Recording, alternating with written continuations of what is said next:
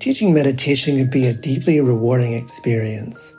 Help others improve their mental and emotional well being, reduce stress, improve focus, increase self awareness and self regulation, all while deepening your own practice and understanding.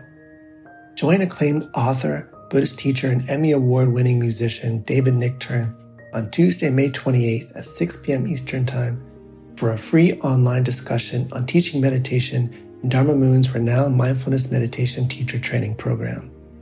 Get certified by Dharma Moon to teach meditation, lead group practice sessions, and work with individual students. Visit dharmamoon.com slash be here now for more info and to reserve your spot for the free online event with David Nichtern on May 28th. I'm Rachel, the creative director for Ram Dass's Love Serve Remember Foundation, and I'd like to welcome you to our Inner Academy, a virtual Dharma hall where our family of wisdom teachers will help you navigate your daily life by bringing ancient wisdom into a modern context. With over 200 hours of audio and video teachings, meditations, and practices from teachers like Ram Dass, Krishna Sharon Salzberg, Jack Kornfield, Roshi Joan Halifax, Joseph Goldstein, and many more, the Inner Academy is your core resource for finding balance, presence, and navigating the ups and downs of your daily life. The Inner Academy has guidance for every step of your journey.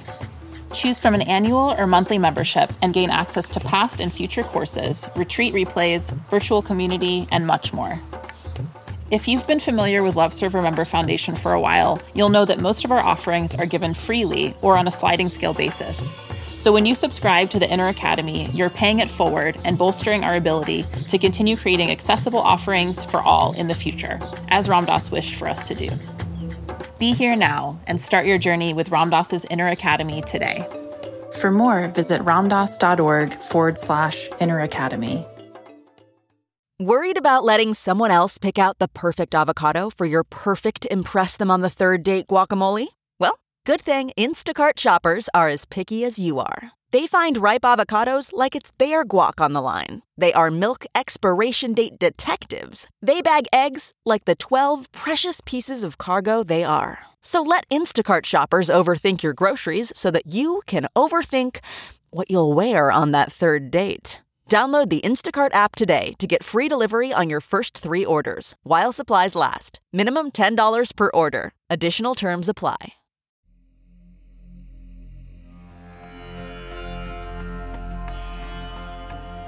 Welcome to the Real Change series on the Metta Hour with Sharon Salzberg.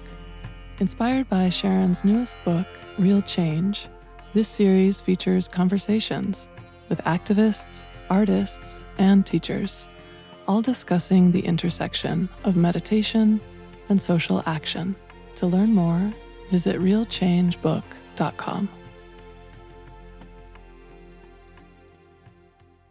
Hi, I'm Sharon Salzberg, and I'm speaking today with one of my longtime friends and someone that many of you know and love, Jack Kornfield. Jack and I first met in the 1970s after we had both returned from living in the East. Jack trained as a Buddhist monk in the monasteries of Thailand, India, and Burma. He has taught meditation internationally since 1974. I remember his first retreat and is one of the key teachers to introduce Buddhist mindfulness practice to the West. He is one of the co founders of the Insight Meditation Society in Barre, Massachusetts, along with myself and Joseph Goldstein, and then went on to co found the Spirit Rock Center in Woodacre, California. Jack's books have been translated into 20 languages and sold more than a million copies. He holds a PhD in clinical psychology and is a grandfather, husband, and longtime activist. Welcome back to the Metta Hour, Jack. It's a pleasure to join you, Sharon, always. Yes, 1974. I remember Yeah. it well. It was a big year.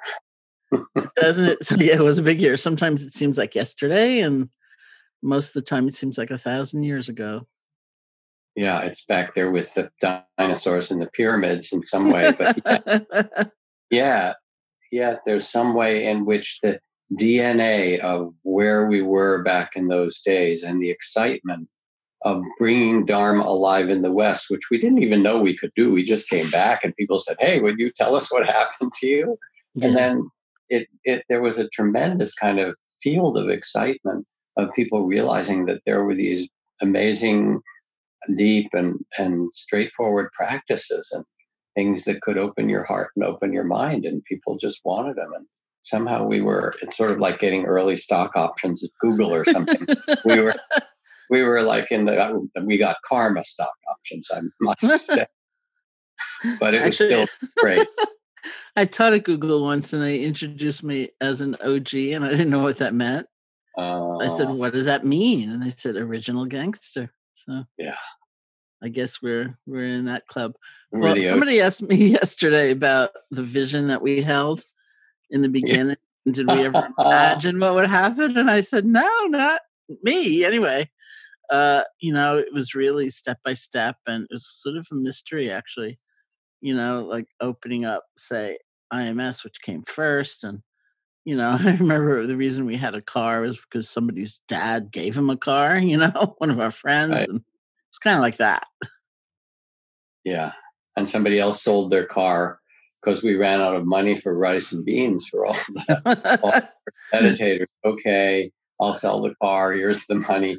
It was, you know, it just it, was bootstraps, but it was also extremely exciting and delicious to have a community of people who were so um, turned on, is the right word, with the possibility of um, changing their their lives, their hearts and minds, changing the world too.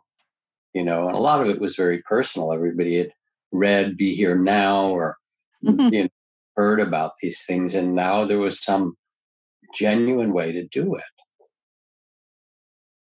And uh, you know what I what I say to people um, about that time is no, you know, there wasn't like a, a sense of yeah, we're gonna you know have a worldwide movement or anything like that at all. But um, there was, of course, tremendous gratitude each of us held for our own experiences and what they'd given for us, and and we had no particular models. You know, it was like every other place I knew of um, that was offering teaching was generally referring back to a singular Asian teacher or monastery or uh, and you know we remember those discussions like should we have Buddhas?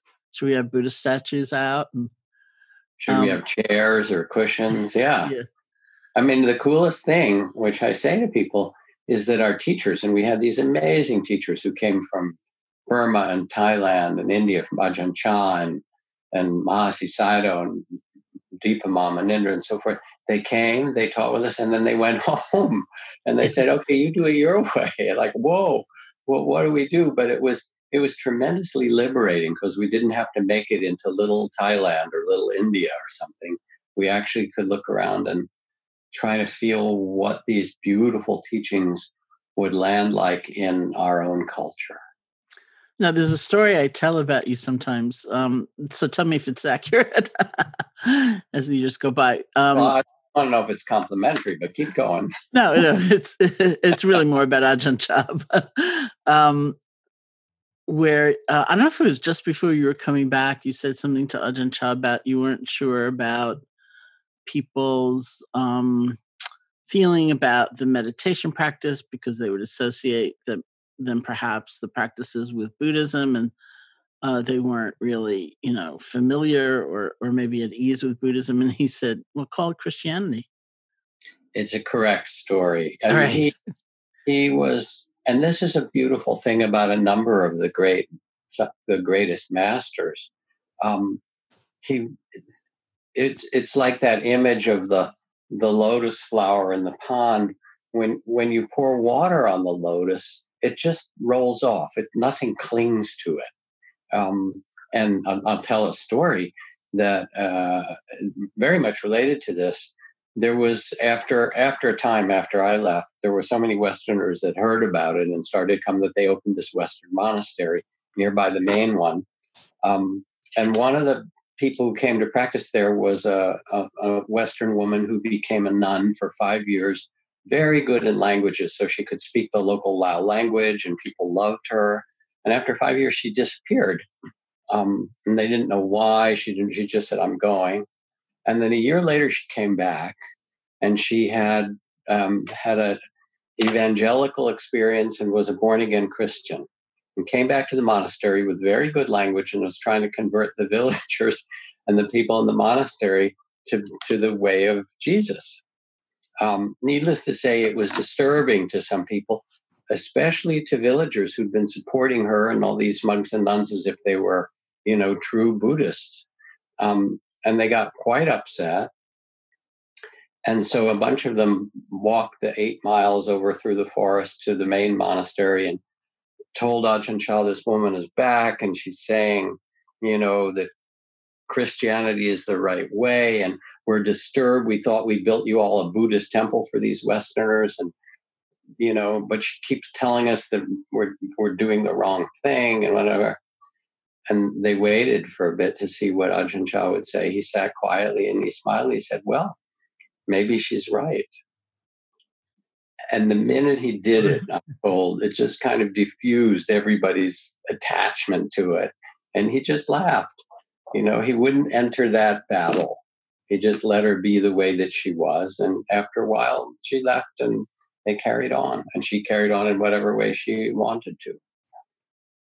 Well, it's a beautiful example of not feeling you own the truth in some way, you know. So yeah, yeah.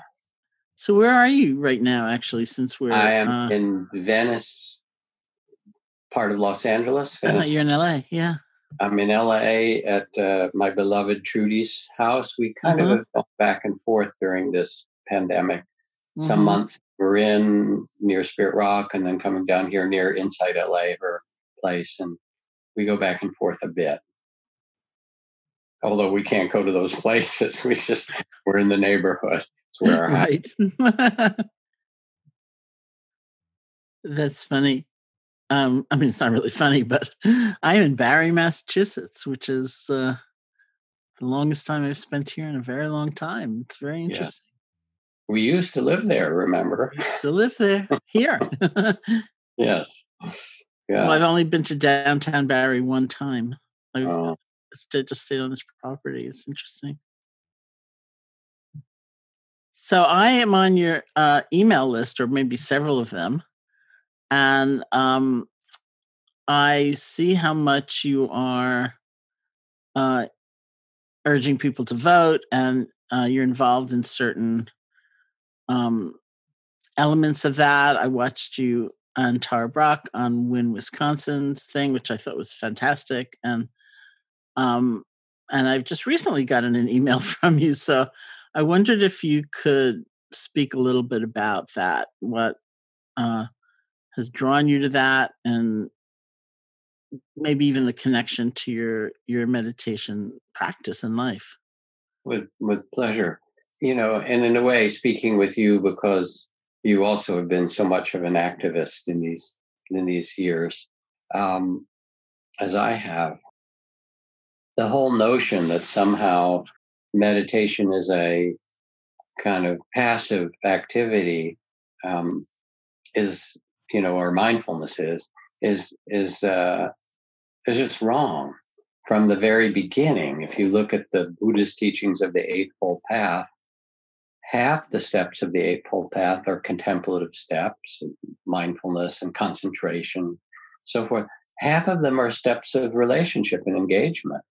Um, you know, having charitable thoughts to the people around you and setting your intention and then right speech and right action, right livelihood, um, they go together. And mindfulness, in its um, old the old language in Pali or Sanskrit and so forth, is often this paired word of sati for uh, sati and sampajanya, um, which in a loose translation means mindful presence, in which you see the way things are deeply, um, and then mindful or suitable response like breathing in and breathing out. And from the very beginning, the Buddha, you know, he sat between warring armies as a kind of peace activist at certain points, or the more modern monks who've gone out to wrap their robes around the greatest trees in the forest and make them abbots and and do a ritual that will prevent the loggers from cutting down the forest all of those things. So the whole notion that um, somehow spiritual practice is a withdrawal from the world um, is now getting i think it's now getting shifted i hope in our imagination to realize that we can't separate and that we tend ourselves, and in doing so, we quiet the mind and open the heart. Um, and then that gives us the ability, since we move through the world anyway, to move through the world and bring benefit to it. So now all that is sort of a little background. We are in a really difficult time, as everybody knows, these multiple crises of the pandemic and the um, the racial injustice and the economic crisis and the climate crisis. And so we need both. We need a, ways to steady our hearts, to quiet the mind, and kind of give ourselves roots and strength, and so we can live through this in a wise way. And then we need to get up um, and tend and mend the world and and plant the seeds or water them of things that matter. And that's an equally big part of Buddhist teachings is what seeds are you planting and watering and how are you creating a future? And for our future right now, one of the most important and effective things that we can do um, is to uh, participate in the in the democratic process of voting. And yes, it's messy, and yes, there's voter suppression, and yes, there's partisanship on all sides, and so forth. Um, but I believe that this is an enormously important thing. There's so much polarization, and you know, many things that are being done in our name as a government of us that are actually causing harm to lots of people. So we've started together with a group of 150 Buddhist teachers and an equal number of well known yoga teachers, uh, something called um, Buddhist and Yogis United. Although, if you go online to look, and I hope you do, it's Yogins, Y O G I N S United. That's the Sanskrit plural, yoginsunited.com. And there you'll find Buddhist and Yogins United. And there's an invitation on it, and we're going to be pumping out information and, and support for all the community members, not just the teachers, but those who meditate and those who do yoga and those who know people who meditate, to do three really important things. First is to register to vote and make sure everyone that you know in your pod and your family and that you're close to, make sure everyone is registered. The second, which is on there, is a way to join um, some of the best nonpartisan groups to help get out the vote. Um, and this is, um, if you click on it, there are ways to send texts, to email people, to call people, to do things that support all these many people who may not be voting otherwise and whose voices we need. We need everybody's voices um, in this time. And as a collective, we can hope and maybe even pray that that collective wisdom will lead us in a in a healthy way. And then the third is, of course, for those who are able to, um, to become poll workers and actually to engage in that. And all three of these seem like some of the most powerful, simple, and strategic things that we as individuals and as a community of people who care about ourselves and the world because they're not separate about our about life itself can do. So that's a a little ad for it. And mm-hmm. if you do it, whoever is listening, I mean, please do it um, and tell other people and pass it along and make it really come alive. That's fantastic. I mean, I've known, of course, through the years how much you've worked. Maybe I don't even know the extent of it, actually. You know, you've worked with gang members or, you know, people um, who we don't ordinarily think of as having access to the teachings. And it, takes a, a, lot of intentionality to uh, be a part of those communities and um and i'm wondering if you get uh different feedback from people about voting you know i do.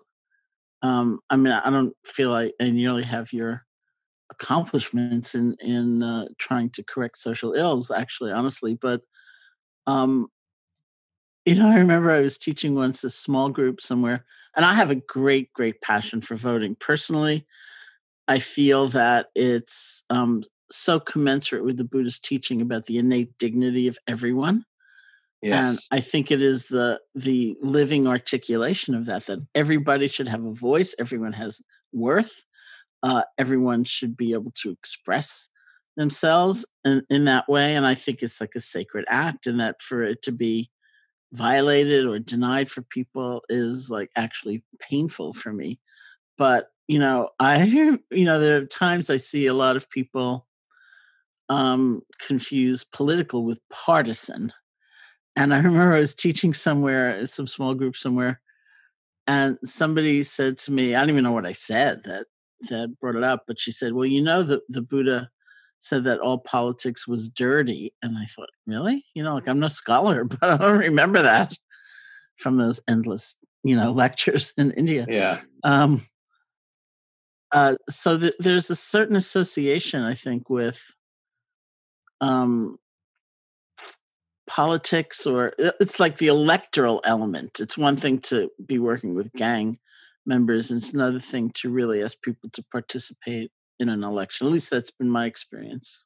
Well, this is this is the kind of um, idealistic and and um, sadly um, uh, a mistaken view of spirituality that as you become spiritual, you can move away from the dirtiness of the world, and whether it's politics or money, you know, or sexuality, or these things that are actually part of being a human being in a community.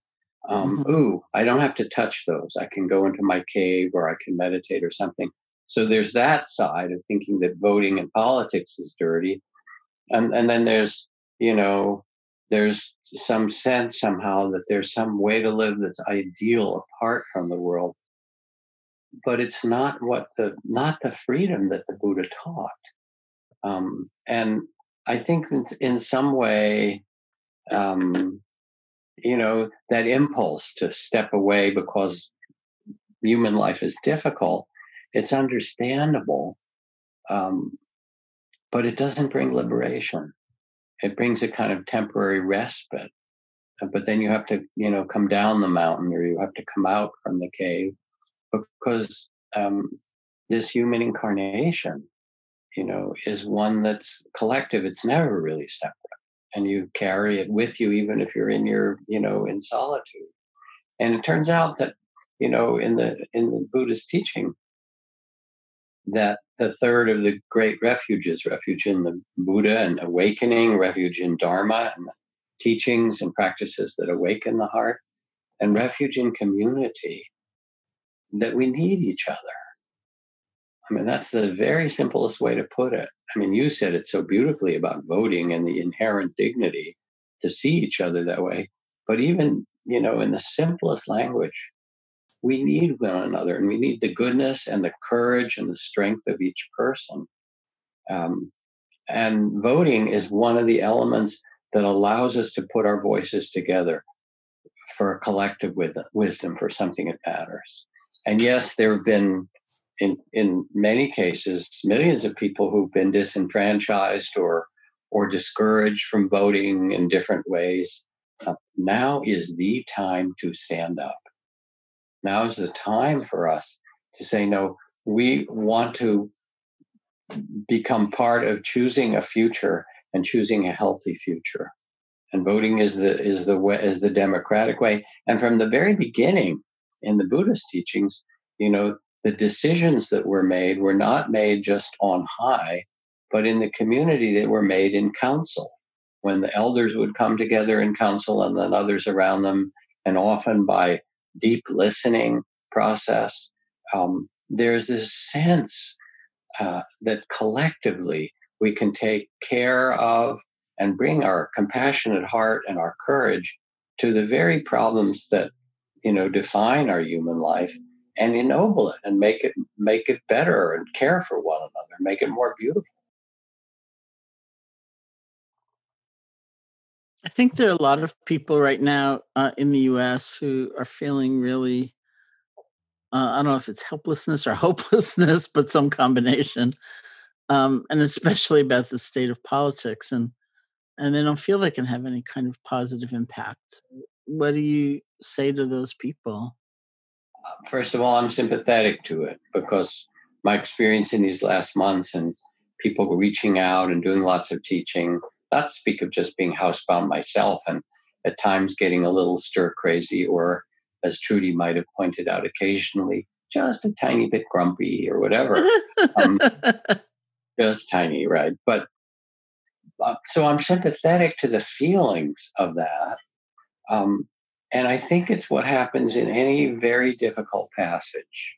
I love what um, Valarie Kaur, who's a mm-hmm. activist and a you know Sikh and so forth, she talks about us being in a birth process, and the last part of the transition part, where the midwife says two different kind of instructions: um, breathe and push. And so sometimes we need to stop and quiet ourselves and breathe and really center ourselves. And then sometimes we actually have to have to uh, I don't know what it is um, bend the the moral arc of the universe, reach up and help bend it toward justice. Um, and such, um, you know, being discouraged, you know, and despondent and all those things are, are emotions. But the truth is that the world is being born over and over and over again. And if you look at, you know, the Nobel Prize that was won by Leymah Gbowee and uh, Ellen Sirleaf in Liberia, and they said Liberia used to be known for its child soldiers, and now it's known for its women leaders. Mm. That if that could be turned around, or Maha Ghosananda, our friend and teacher and so forth, the Gandhi of Cambodia, who did all these amazing things after the Cambodian genocide, Holocaust. He um, he went to the U.S. Congress to speak because he was part of a group that some of the others in that group got the Nobel Prize for trying to um, end landmines, and he'd just seen so many children whose you know legs had been blown off or things. Um, and he went to the Congress and talked about them voting but he said, really, there's two votes or two things you need to do. Yes, to join this world treaty. He said, but the other is to go to the root, and that is to remove the landmines in the heart. And so I see us um, breathing in and breathing out, or in Zen, they say there are only two things you sit and you sweep the garden, and it doesn't matter how big the garden is. Mm that we quiet ourselves in some way and tend our hearts so that we can get over the fear and the discouragement and so forth and carry, and I'll talk about it later, maybe a little carry a, a sense of possibility and joy.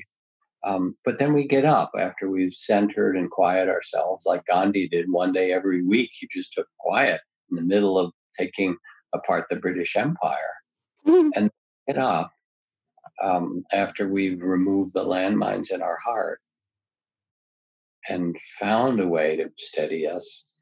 Um, and we realize that um, we're born anew at breakfast every day, and that we can plant and tend seeds and create an entire new possibility. There's a hundred billion new red blood cells made by your body every 24 hours. The world wants to renew itself, and we can put ourselves on the side of it. And there have been times that are difficult and dark before, and we've been through them as human beings epidemics and typhoons and you know earthquakes and all kinds of terrible things and we know how to do this this is actually the time for us to use the inner strength and then to bring our voice out well you know not um uh some people have said, you know, in the past, that's not true in every year, and I don't think it's true this year. Um, that they don't see great differences between the candidates, and that uh, there's just just just marginal differences. I was talking to somebody like that uh, several years ago, and and I said, well, you know, lots of people live inside those margins.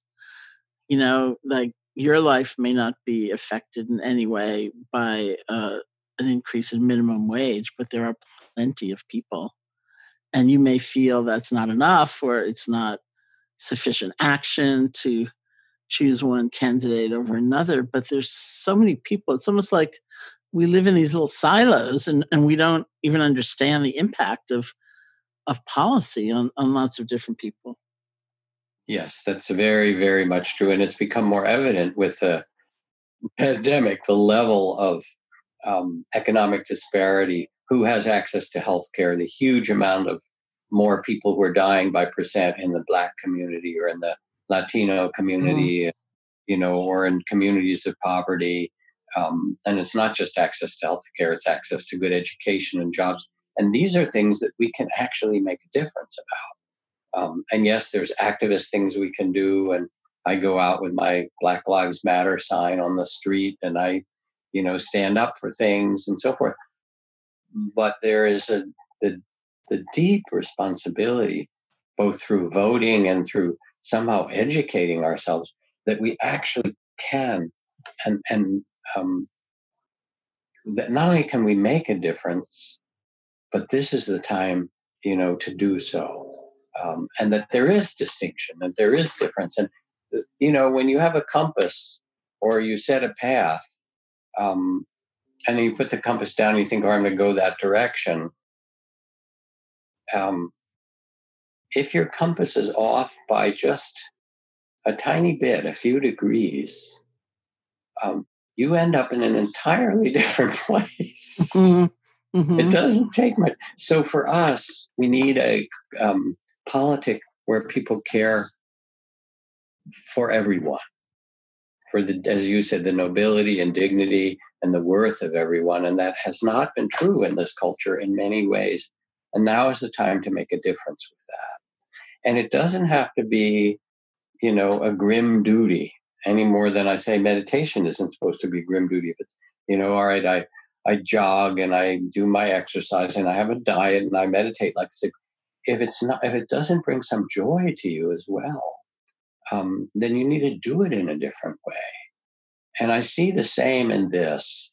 You know, the great activist Molly Ivins said at one point, so keep on fighting for freedom and justice, beloved, but don't forget to have fun doing it. Mm-hmm you know, I look at that book of the Dalai Lama and Tutu, the Book of Joy, and they've suffered as much as any leaders in the world in many ways. The loss of Tibet and tremendous suffering, the entire Tibetan culture, or apartheid, and what what happened in South Africa. And as the Dalai Lama said, they've taken so much. Why should I let them take my joy? And there's some way in which we actually can discover, just like somebody who first learns to garden, wow, the plants want to grow. All I have to do is water them a bit, and and, and the sun they start to grow. That we can discover that we can participate, and that the world through our collective participation, that we sleep better because of it. That we're on the we're we're on a team. We're united in some way with others who are caring for all of us together in our huge family that we have. I have this passage that I've been reading recently by Margaret Wheatley, who's a mm-hmm. systems mm-hmm. thinker and an activist, that I'd love to read. Yeah, please. Because it has some elements of what we're talking about. She writes warriors for the human spirit. So she's using that warrior metaphor, which maybe at this time is needed in some way, are awake human beings who have chosen not to flee, they abide. So that's the first thing that we say, all right, you know, these are rough seas. We are going to stay on and stay steady. They serves, serve as beacons of an ancient story that tells of the goodness, the renewal, the generosity, and the creativity of humanity. You can identify them by their cheerfulness. You will know them by their compassion. When asked how they do it, they will tell you about discipline, dedication, and the necessity of community. And there's so much in there. I gave a whole talk on it recently the necessity of community, the, the kind of dedication, but also about cheerfulness in mm. some way. You know, people start to feel bad. Well, oh my God, I have safety, I have sanctuary, I have privilege, and all these people who don't. And what do I do? I feel guilty. I feel ashamed that, you know, I have more money or I have access or I this or that. And I think of it differently.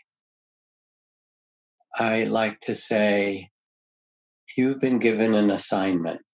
You've been given this privilege. You know, you didn't earn it necessarily. And with it, you now have an assignment to use that privilege as a bodhisattva, as someone committed to the well being of all. To you, your assignment is to take that privilege and make something beautiful out of it, out of it for your life and for the life of others. Well, that's lovely. You know, I did a um, workshop the other day, online, of course, um, for these uh, activists in Massachusetts. Mm-hmm. And I was thinking that morning, and, and based on conversations with um, the person who'd invited me, I, I, thought, who do they remind me of? And I realized they reminded me of caregivers. Uh, mm. And you know, it's a funny word, caregivers. I, I keep wanting a better word, but you know, the work I've done with international humanitarian aid workers, the work I've done with these days medical personnel or ambulance drivers or whatever, and and it's some of the same issue. You know, like tremendous empathy, unlike perhaps you know the pictures we see, uh, the image. Not I don't mean graphic pictures necessarily, but um, the illustrations we see in this world of people without much empathy and the coldness and the cruelty. It's not that. You know, they have enormous empathy, but they are so tired and burnt out. And and there's something else. And maybe it's the access to joy or remembering the joy. Or maybe it's a combination of different things that seems really necessary because it's a long haul to try to make change. Long haul. Yeah, it, it is. You know, when I, I and I don't see the kind of coldness that you describe and cruelty so yes of course the news picks it up and any cruel act is magnified by the media. I mean when i was went to do some peace work in palestine and israel um, and you know met with different groups and so forth and then i discovered oh my gosh you know there's the former combatants for peace and there's the bereaved mothers and the sulka sulkita that brings teenagers together from across the Palestinian and Israeli divide and the, you know, um, I met with all these groups, and then there's hundreds of groups of people who are creating respect and connection. But but one person throwing a Molotov cocktail or shooting mm-hmm. someone, that's what gets you know the headline in the New York Times or whatever it is. When in fact, even as we talk in this time, there are um, a billion acts of kindness of people putting scrambled eggs or rice gruel on the table for their child or mm. you know stopping so that someone who's walking slowly can get across the street all right and the coldness and cruelty i mostly only see when people have been really traumatized or desperate and they just close in on themselves and they get into you know, fight, flight, or free. But anyway, you know, you work so much. You yourself have been um, a wild activist, and with whether it's caregivers or you know the places that you've been going where there have been, um, you know, gun violence and mass shootings and all the kinds of mm-hmm. things that you've mm-hmm. done. Um, I had this woman that I worked with, who I love actually. She's really great. She's a psychologist, and for a time, her job was to work with um, torture survivors. Um, she was a psychologist working for part of the UN. Um, and so you can imagine how difficult that was. Yeah. And she she would come to retreat and she would say that um, yes, she started to get burned out because um, it was such a long haul. But also when she got quiet, she'd see all the images of the stories that people had told her. And it was just it was really hard to carry. And I said, Well, you're not supposed to carry it. And she said, What do you mean? And I said, Well, describe your office to me. And here's where you sit, and here's where your people come in, and so forth. I said, All right, behind where you sit, I want you to put a big shelf. And on the shelf, I want you to put a statue of the Buddha and one of Kuan Yin, the goddess of infinite compassion, and one of Mother Mary, and maybe a picture of Jesus. And while you're at it, put Kali on there. You're going to need her and Durga. Put some of the Haitian gods because you have these people who survived torture in Haiti, um, and and you know a page about the mercy of Allah, Allah written in Arabic, and a, Star of David and you know put uh, Shiva and you know Vishnu on there, and because you need backup basically.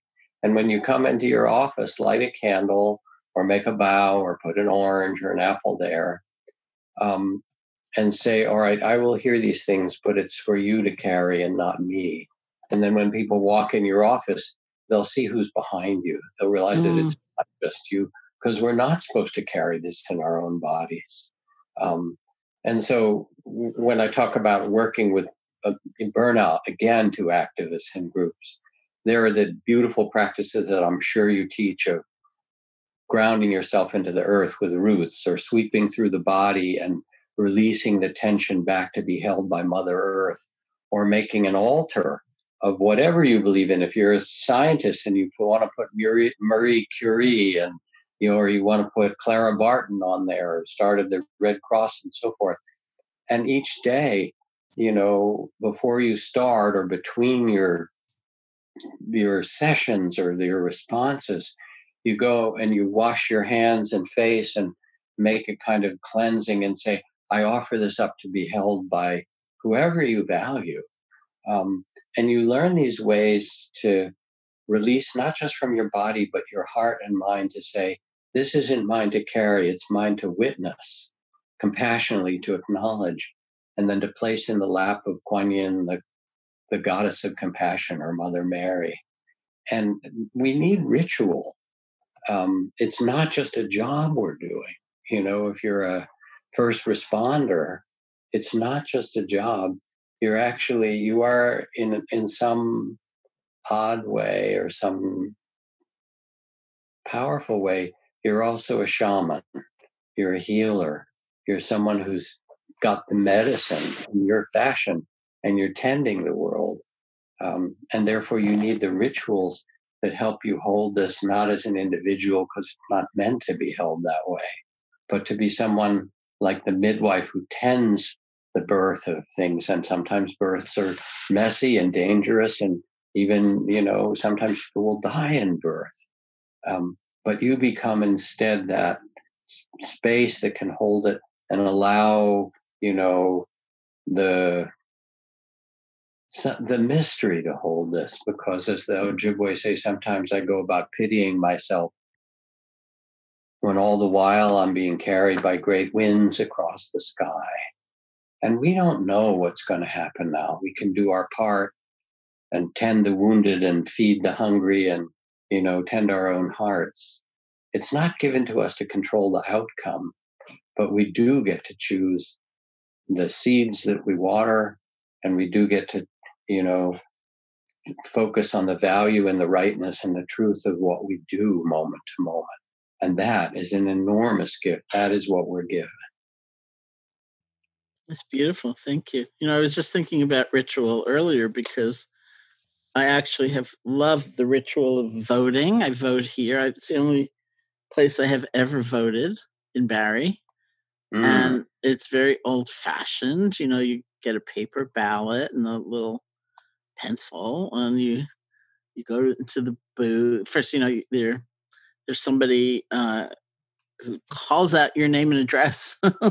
yeah, yeah. And then you know, and then you go to the booth with your pencil and your ballot, and then you hand it at the other end to someone else and they call out your name and address and uh, it's very like low tech and, and uh, very communal oriented and i've always loved it and and you know this year um here i got an application for uh, basically an absentee ballot you know a mail-in ballot and and uh, i filled it out just in case you know like that seemed like the prudent thing to do in terms of the virus. Um, but then I thought, well, if that's what I end up doing, I have to establish another ritual because mm. um, it's such a different kind of act, you know. To, I mean, it may be the wise thing to do, and I hope many people consider it, depending on their circumstance. And, um, you know, but uh, I really did think, oh, I, I need another ritual. I need something. Yes. Yeah. Beautiful. I can see you creating a, a lovely ritual, lighting a candle and, you know, calling in whatever is right. Yeah. And, and and um, and and it's really meaningful. Voting is a is a you know powerful spiritual act to to raise your voice in right speech and right action in some beautiful way. And it's an it's an act of renewal to say we're going to set the direction again. Um, and these are my values. And it's not about perfection you know as you said you can look at the candidates and say well this one's not perfect and that one's not perfect and but perfection only exists in fantasy it does i mean i remember um, i was quite upset you know when you when you're very new and at least when I was in meditation, and there I was, a new monk at Ajahn Chah's, and they said he was enlightened, whatever that means. And I would peer at him, and I'd see him scratch himself or something. I wonder if he's scratching, picking at his toes mindfully, or is that all? You know, I had my idea. Um, and then he would say one thing, and a while later he'd say something different, kind of contradict that, or he'd be, you know, he'd be really generous and gracious with some people, and then he'd be very stern with others or whatever, and not so consistent. And finally, I looked at him and I said, You know, I've, I've been watching, paying attention, and uh, maybe it's me, but sometimes you don't seem so enlightened to me. Mm-hmm. you contradict yourself, and you say this, and then you said that. I reminded him what he did, and and of course, he was really amused. He thought that was great because people wouldn't say that to a teacher in Asia.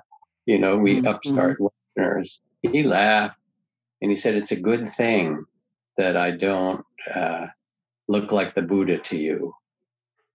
And I kind mm-hmm. of inside said, Yeah, why not? and he said, Because um, if I did, you'd think that you can find the Buddha outside yourself. Mm-hmm.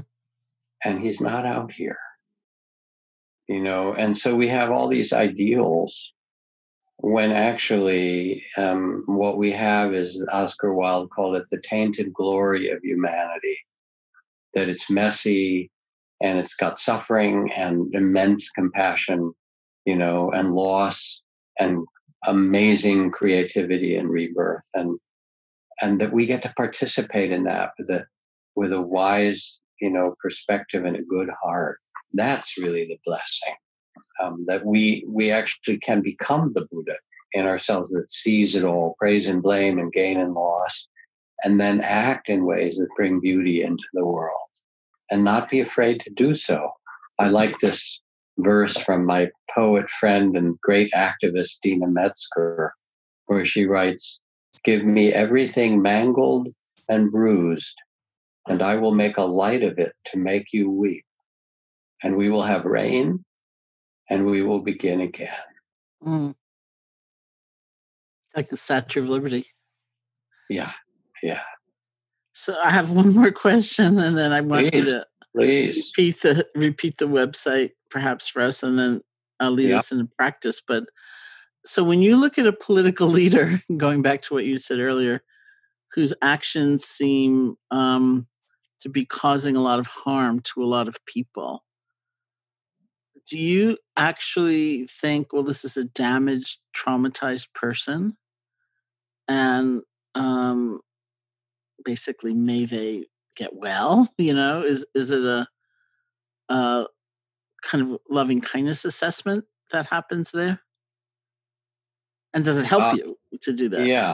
So, um, you know, I think of your story when the Dalai Lama came to visit us at IMS in Barre in 1979 or whatever mm-hmm. it was. You were on crutches because you mm-hmm. fell mm-hmm. and hurt yourself. And you were in the back of this group of like 30 or 40 people by the door. And the first thing he did when he came up was see you and make a beeline, Are you okay? You mm-hmm. know, and it, it was such a beautiful example of somebody who is the embodiment of compassion. Um, so you're asking me if that's how I do it? well, I mean, partly because no. I'm asking because I was I was in uh, partly because you know it was fascinating when you said that, and partly because I was in this church in Berkeley doing this presentation once um, a couple of years ago, so still within this administration, and it was uh, and I'm and uh, Lama who just flown in from Tibet that day, and Westminster, and oh, we were on uh, that together. You were you I. there? I can't remember. We were on that uh, same panel. Yeah, yeah. Okay, okay. So there were so many people on that stage, and and that man asked this question when he said, basically, you know, I know when I do things that are really harmful, I'm coming from a place of pain. But I look at some of these leaders and they don't seem to be in pain. They seem pretty self satisfied. Yeah. You know, they seem really content and, and kind of puffed up. And and there was just like a lot of silence from our end, you know. And, and finally yeah. I said, I'm with you. You know, I, I look at them and I think, well, if they could only like fray a little around the edges, you know, then I could I could get a sense of the suffering which must be there. But in fact, because that's not the case, I, I consider my own experience of myself as as kind of the laboratory and that I know that I am coming from a place of pain when I am causing pain. And I I just think it must be true. And that compassion um doesn't weaken one. It doesn't mean you agree, you know, or you're you're going to give in. It's it's just not being embroiled in that kind of hatred, which is uh, just so damaging. Yeah. So, um, unlike the Dalai Lama, who immediately walked over to you on crutches, you know, and that's his like the, the Buddha of compassion embodied in some way. I have, on occasion, I must admit, had some un-Buddhist thoughts towards some of our and some leaders in the world. So of course I notice that my mind does that. Um, and then I also think about our beloved and dear friend Ram Dass mm-hmm. with that huge altar in his house in his temple that had, you know, a hundred different sacred images of Mother Mary and, you know, his guru Neem Karoli Baba and Kuan Yin and and Anandamayi Ma and Mother Teresa and on and on and on and on. And then in the middle, for a while, it was Dick Cheney was on there, and then he got tr- transplanted, and it was it was Donald Trump. And and and and Ram Dass said, "This is part of my practice mm-hmm. of love," and um, it's not so much how I see them, because I can look at, for example, I did watch the um, the long interview that was done with President Trump um, not re- not so long ago on Axios or whatever that mm-hmm, mm-hmm. site was, um, and he didn't look very happy to me. Mm-hmm, mm-hmm. He really looked like he was suffering some. But whether whether they're satisfied and or suffering or walled off or whatever, that's actually not my business. Um, m- my business is to put them on my inner altar as best as I can and with metta to say, may you be free from hatred. Mm-hmm. May you be free from fear. May you be free from confusion and ignorance. Um, you know, m- m- those I could wish for anybody, you know, mm-hmm. for Bashar al Assad or whatever dictator you name in the world. May you be free from hatred. And these are kind of the classic metta phrases in a certain, mm-hmm. Mm-hmm. Um, and they speak across the centuries and millennia to um, a, a bigger truth than however anybody's manifesting. So I think you and I have to come back on the air and have a whole conversation about metta and about loving kindness and compassion as superpowers rather than as uh, just weaknesses, which is how so many people think of them. That would be great. Yes, yeah, it would be a, it would be a pleasure. There's all kinds of great st- stories to tell, and yeah, it would be really fun. Okay, so could you repeat that website for us, and then maybe so, lead us into practice? Yes, yes, please. It is called Yogins, Y O G I N S, yoginsunited.com. And if you go on yoginsunited.com, underneath it will say Buddhists and Yogins United. Um, and then there will be three important steps that you can do to help register people to vote, you know, to get out the vote more broadly, collectively, and nationwide, and to help at the polls. And each one of them all together are really important um, and powerful and empowering um, and beautiful just as you said, that ritual of going into Barre to vote, which I've done in the past as well, this can become a kind of a beautiful ritual for you to help. And it means a lot. So yoginsunited.com. Fabulous. And do you want to lead us in a practice? I'm happy to do that. Yes. So, for all of you out there in radio land, so to speak, in pod land, whatever it is, um, let's take five or eight minutes or something to practice. And we'll do, we'll sort of meld together a few practices. So, as you're listening, if you can, if you're not driving or, you know, bicycling or something, let your eyes close gently and feel your feet on the floor or your buttocks on the cushion or the chair, wherever you are. Let yourself be grounded and take a couple of deeper breaths.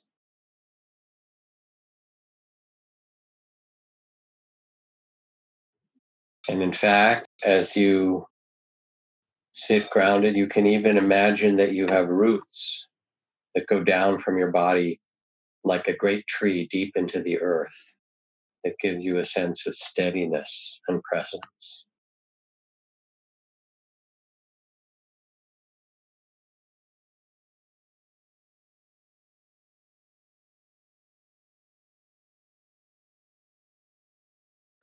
And as you sit quietly now, feel how your body is breathing itself. The breath coming in and out and how it does it all the time, automatically and beautifully, exchanging the air with all the other beings around that are breathing with you. The air that dusted the Rocky Mountains, and before that, the tops of Mauna Kea and Mauna Loa now come into your lungs, shared by all of us. And as you feel your body breathing, relax and simply say thank you. You know, thank you for breathing with the world. And feel the relaxation as you say that.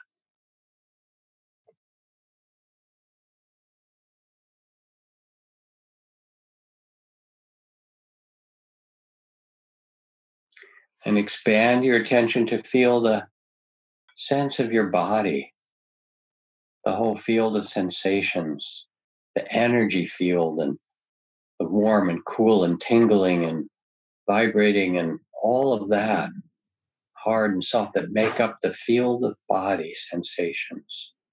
You feel this human body alive now. And as you feel it, you notice that you've been carrying a lot from the difficulties of these days, weights in the shoulder and the jaw and the gut and the arms and all these things. And feel what your body's carrying.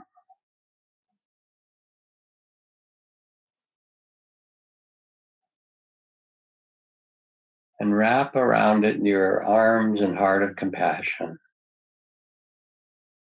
to hold all that you've been through with such kindness.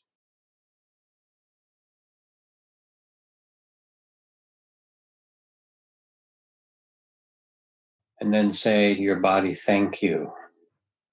Thank you for carrying so much. Thank you for trying so hard to help me.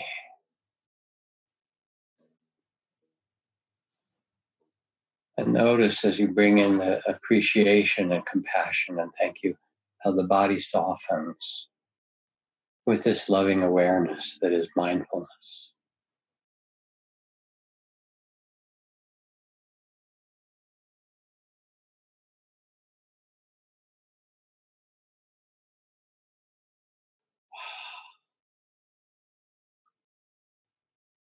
And now bring the same mindful, loving awareness to the heart, to your heart. And notice all that there is the longing and the love, the visioning and the care, but also the worry and fear, the heaviness of the times, the grief, the anger, the pain. The heart carries so much. And with mindful, loving awareness, you can notice all that the heart has been carrying very kindly.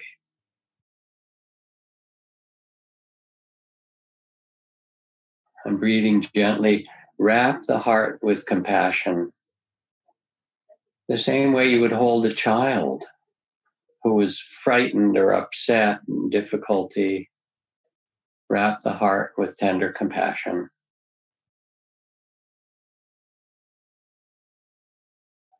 And then say thank you. Thank you for caring so much. Thank you for trying to protect me. I'm okay for now. Thank you for trying to protect me. I'm okay for now. Just here and now, I'm okay.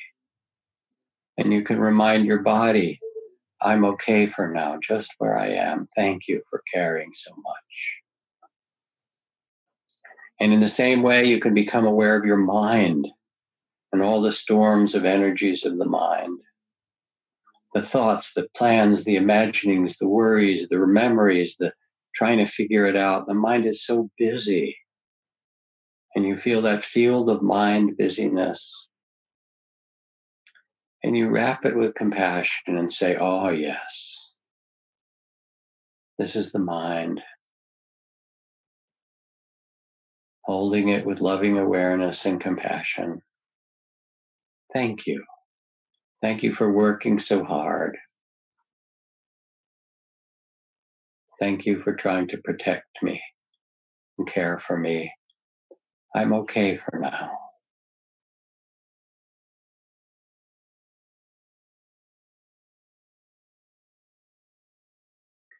And now there's a remarkable thing to notice with your loving awareness, you've been aware of your body and breath, of your heart and your mind, but these are not who you are. Who you are is this field of loving awareness itself. Mindful, loving awareness, consciousness. Relax, rest, and be the witness the loving awareness, the witnessing of all that arises and passes.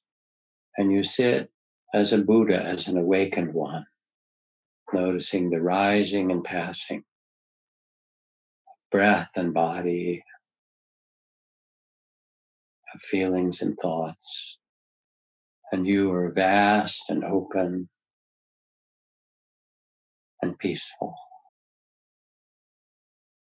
And in this peace, you discover that there's both openness and love.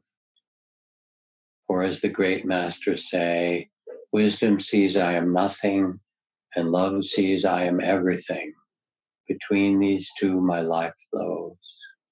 You are the openness of awareness, and you are the field of love that connects and holds all things. Loving awareness is who you really are.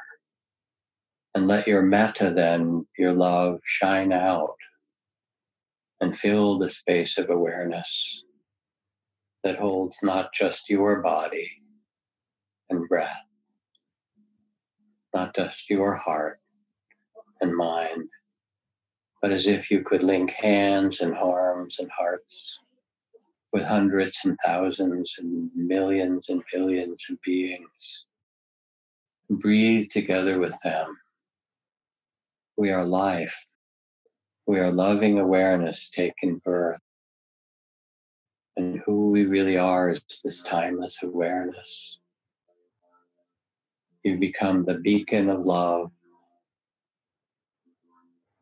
and the steady stillness of the Buddhist awakened mind and heart. Rest in it. It is your true home.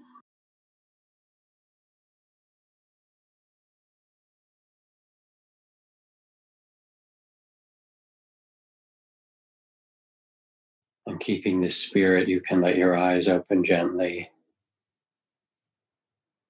and stay attentive to and open in the field of compassion and loving awareness as you move through the world.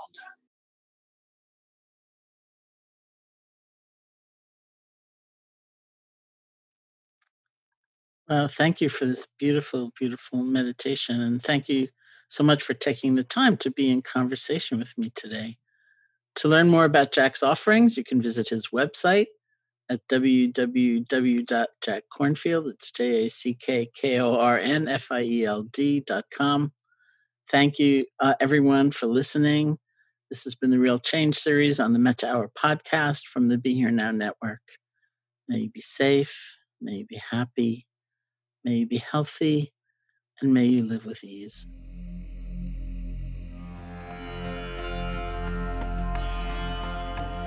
Hey, folks, thanks for listening. Real Change is available September 1st in hardcover, ebook, and audiobook formats. Learn more at realchangebook.com.